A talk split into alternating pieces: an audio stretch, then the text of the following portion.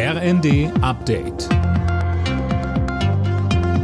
Stündlich neu. Auf den Punkt informiert. Ich bin Imme Kasten. Guten Tag.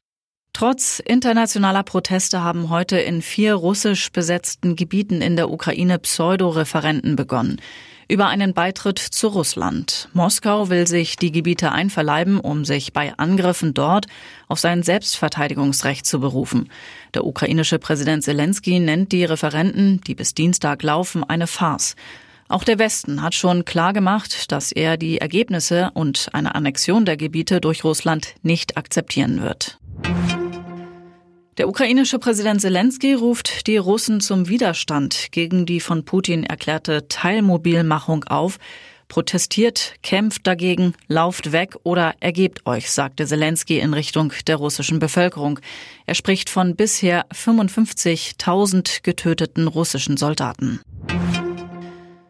Die Union fordert die Bundesregierung dazu auf, die Gasumlage zu kippen. Außerdem fordert sie einen Basispreis für Gas, damit die Grundversorgung bezahlbar bleibt. In der Bundestagsdebatte dazu heute warf CDU-Generalsekretär Mario Chaya der Ampel vor, weder die Bürger noch die Unternehmen ausreichend zu unterstützen. Viele Unternehmen haben Angst, dass ihr Unternehmen bald draufgeht, dass ihr Lebenswerk in Frage gestellt wird, dass es keine Jobs mehr gibt, dass die Familien in Gefahr sind. Das ist eine dramatische Situation und auf diese Situation reagiert diese Bundesregierung in keiner anständigen Art und Weise. Wir ernähren uns nicht gesünder als vor 30 Jahren. Zu diesem Ergebnis kommt die Fachzeitschrift Nature Food.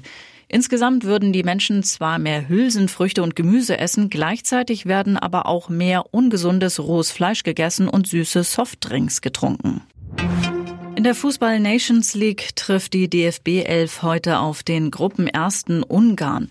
Mit einem Sieg könnte Deutschland an Ungarn vorbeiziehen und die Tabellenführung holen.